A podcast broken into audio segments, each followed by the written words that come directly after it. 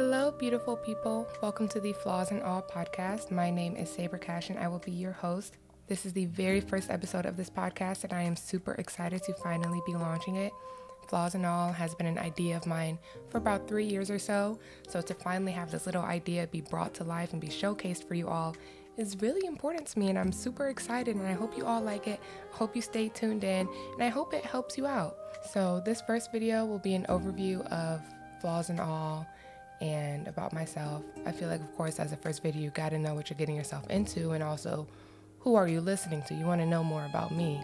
So I'm gonna go back in my childhood, tell you where I came from, how I got into where I am now, and also how flaws and all kind of came about, and what I hope it brings to the table, and how it can benefit you. The whole point of flaws and all is to really be a resource for women. So I really hope this helps you in in some kind of way, or help somebody you know just become a better version of yourself. So, to start, I will go ahead and just talk about myself. My name is Sabra Cash, as I've said. Um, I am currently turning 25 in a couple weeks. I'm an Aries baby. Shout out to all the Aries out there.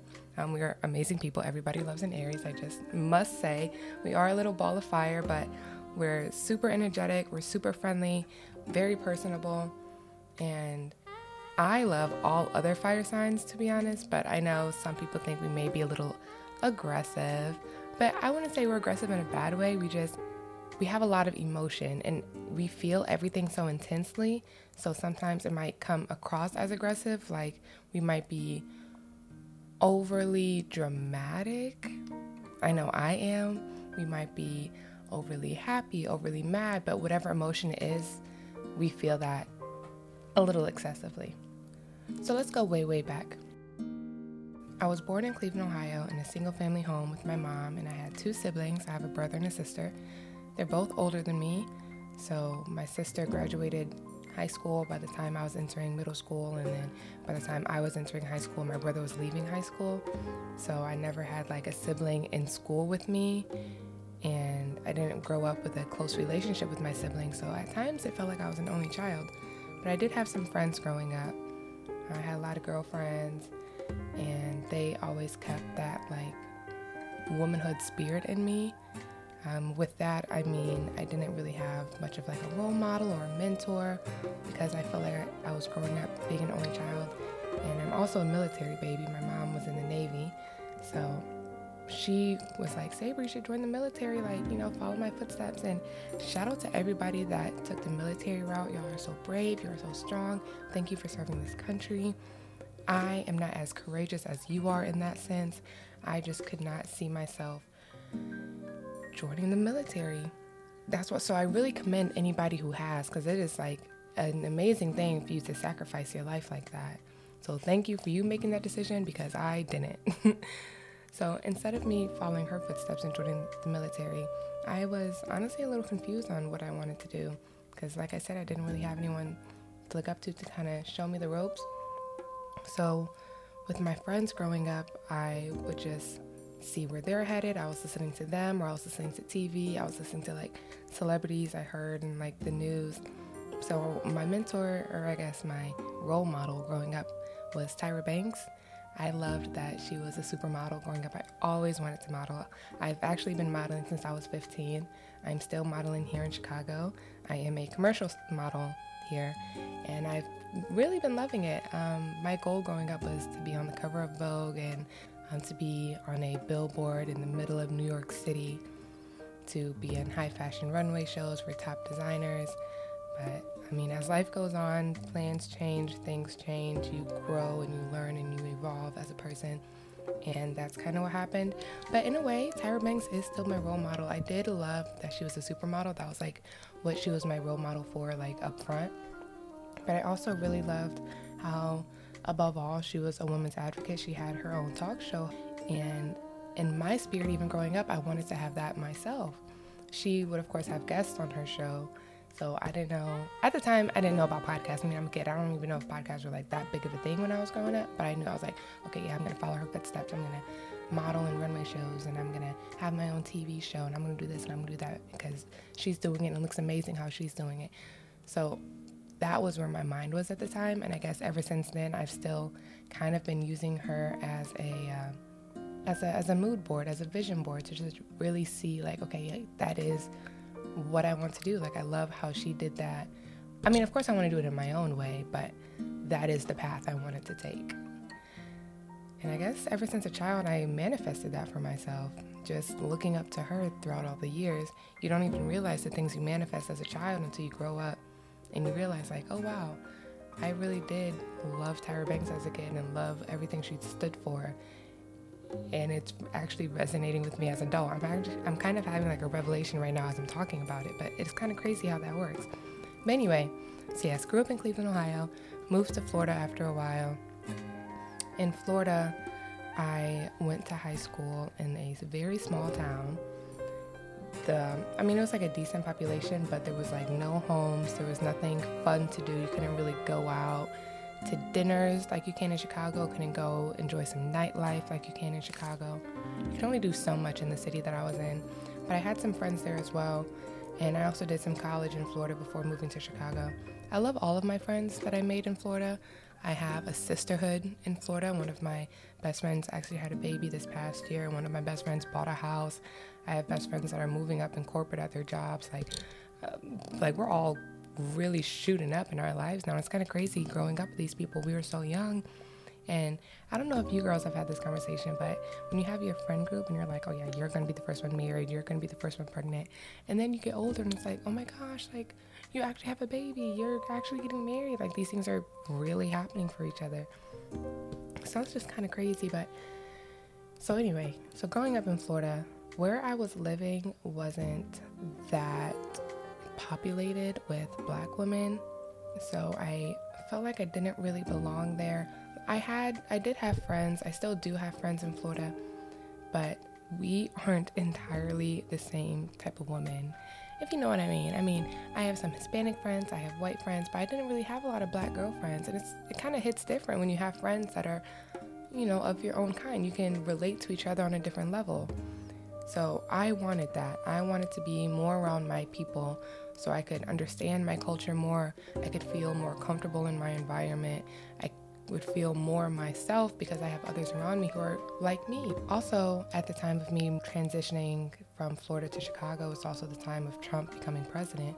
And that was also during the time of the Black Lives Matter movement. So, me being black, me being very much a red state, I went to the protests. I actually stood up again. I had to quit my job because my job just wasn't sticking up for me. My job didn't have my back, and that was like a huge thing in itself. And I still felt so uncomfortable because there were so many things around me that just really had me like, you really don't support me. You really don't have my back. You're really not here for me. You don't. It made me feel like they didn't care about me. Not it being my friends, but just the city and the town I was in entirely. I felt like I just did not belong there. So I was like, okay, well, I'm not gonna force myself to fit in here when there was an entire world ahead of me. I'm just gonna go. I'm just gonna make my exit. And that's what I did. So packed all my stuff, moved to Chicago. I never been to Chicago. I never visited. Didn't have friends and family.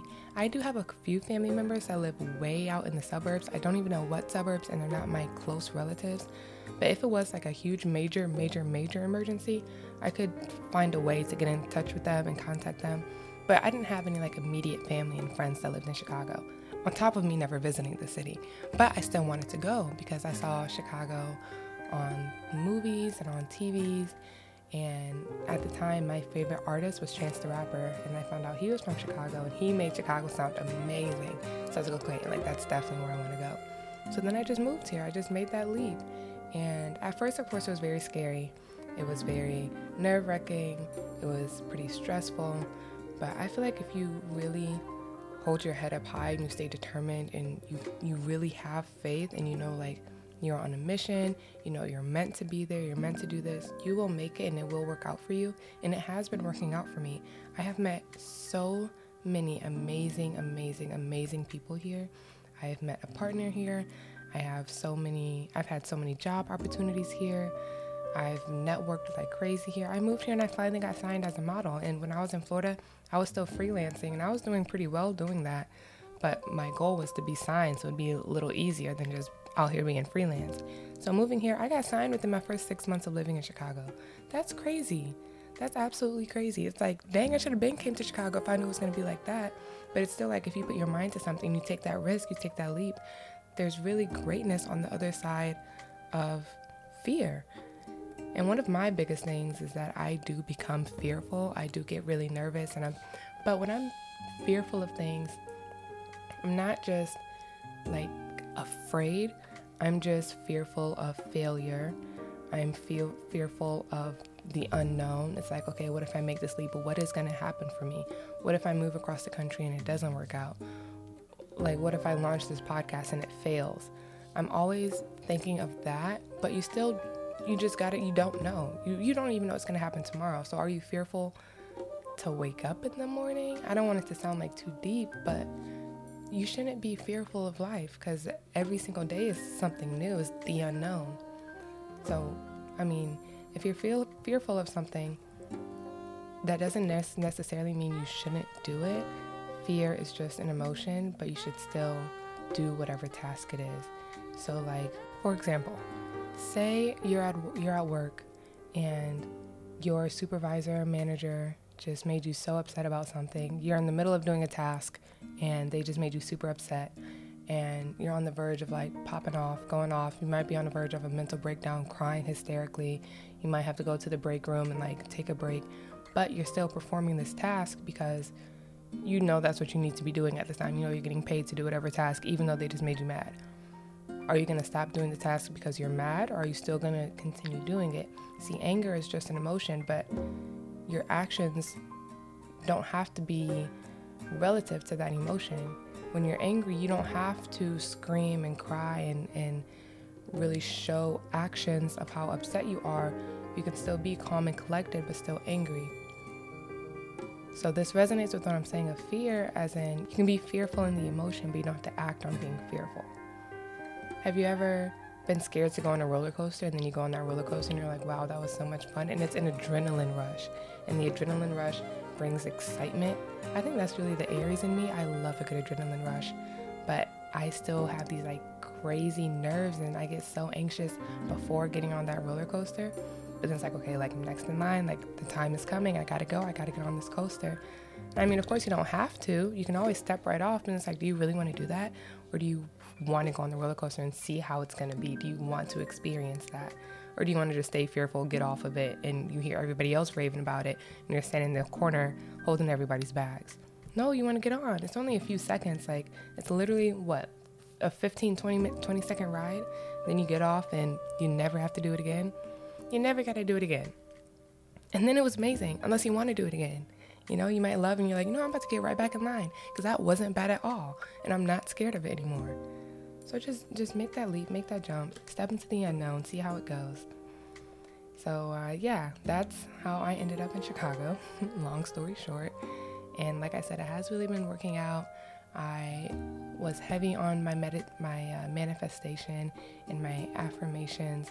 I was the type to like really follow the full moon in the new year. I would have a notebook or a calendar actually, and every single month of the calendar, I would make a a note of when it was a full moon and a new moon. So then that night I would get home and I would like write in my journal, rip out the page and burn it, or I would sleep with the uh, window cracked a little bit and I'll put all my little crystals at the window just so they can recharge, things like that. Or I would like list out my manifestations, read them all out loud, put it under my pillow. And I just did this constantly. I'm not entirely sure if it really did much, to be honest with you, but still, okay, so here's my take on manifestation. Let's just get into it while we're here right now. I feel like whatever you believe in is what will work out for you. So, whatever you believe the universe is doing for you, whatever way you see the universe giving you signs, is how the universe will give you those signs. So, if you're one to believe in angel numbers, I know I believe in angel numbers. If I see 111, 222, 333, and so on, I feel like that's the universe speaking to me. And I know that's the universe speaking to me because the universe knows that I'm listening when I see those numbers. So it's going to speak to me in those numbers. Some people have spirit animals when you see a monarch butterfly or when you see a, a corgi puppy. That's your spirit animal, and that means something to you. So the universe is like, okay, I see that you're listening to me through this, even though I can't physically be there. So I'm still going to speak to you in those ways. So that's how I view like beliefs and, and manifestations. So you can, of course, believe in crystals, believe in believe in whatever you want to believe in. That's you know first and foremost. But me putting the crystals on my windowsill, ripping out the paper, putting it under my pillow, that tied into my manifestations, yes. But I feel like above all, writing those things down and doing and speaking them into existence you speaking them into existence is really just keeping it at the forefront of your brain so you're always thinking about it. So if you're always thinking about it, you're always probably working on it or you're always wanting to work on it. So it's not like you're speaking it to the universe like, hey, universe, I want to launch this podcast tomorrow. You're saying, I want to launch this podcast tomorrow every single day and you saying that is keeping in your head like okay i want to launch this podcast i want to launch this podcast and then your brain just keeps going back to that keeps going back to that because now you're thinking about it. It's not the universe like oh i heard you here you go. It's no it's yourself making that happen for you because it's it's on your brain. So now it's working with you. Your brain is working with your soul. So mind body and spirit that is all connected and that's all tied together whenever you're thinking in your mind is what's going to be connected to your spirit and also then connected to your body. So, with manifestations, is also how I got to this position. Also, with this position, now I'll kind of start getting tied into how I came about flaws and all. So, flaws and all, the title popped into my head recently, but the idea, I've had this idea for about three years now. I have wanted to make a women's empowerment organization because I really just want to be a sister. I'm so big on sisterhood. I'm so big on connectedness and togetherness. And I feel like a lot of that is from my past when I didn't have that growing up. So I want to be that. I want to be like, I really want to be there for women because we really need somebody. And like, this life is hard. And I also really just want to provide resources because I didn't have those resources provided for me. I would go out into the world not knowing what to do, not knowing what's what, not knowing information on certain things.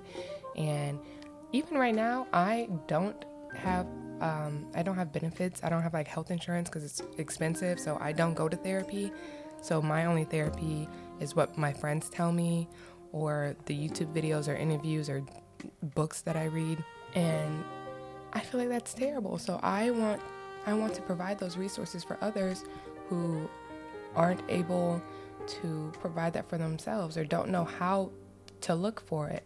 I'm not one to gatekeep. If you follow my Instagram, I'll be like, I'll post on my story like these chips are so fire. Y'all gotta try these chips.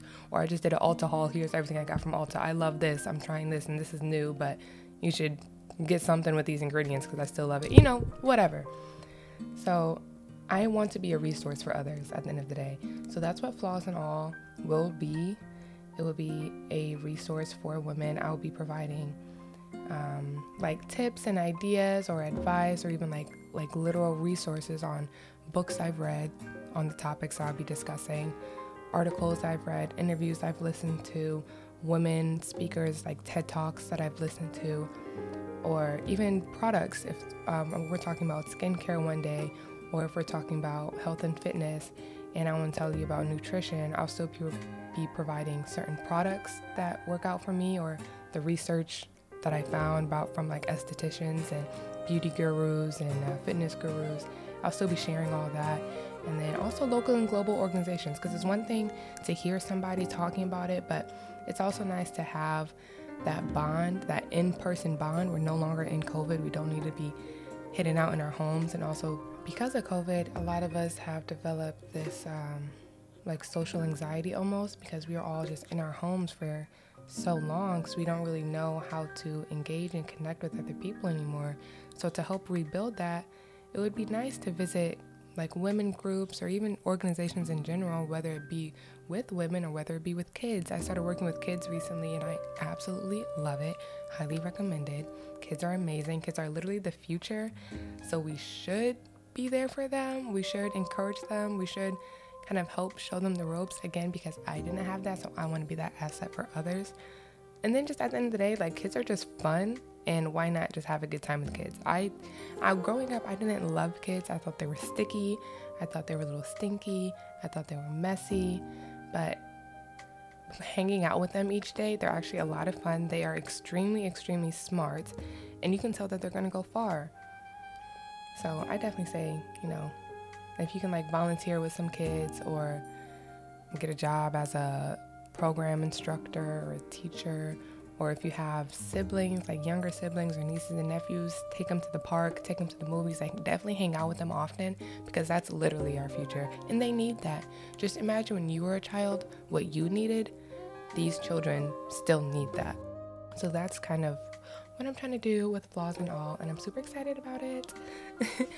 so, yeah, so Flaws and All is really just created to uh, provide resources and advice to women who struggle with like self love, self acceptance, self motivation.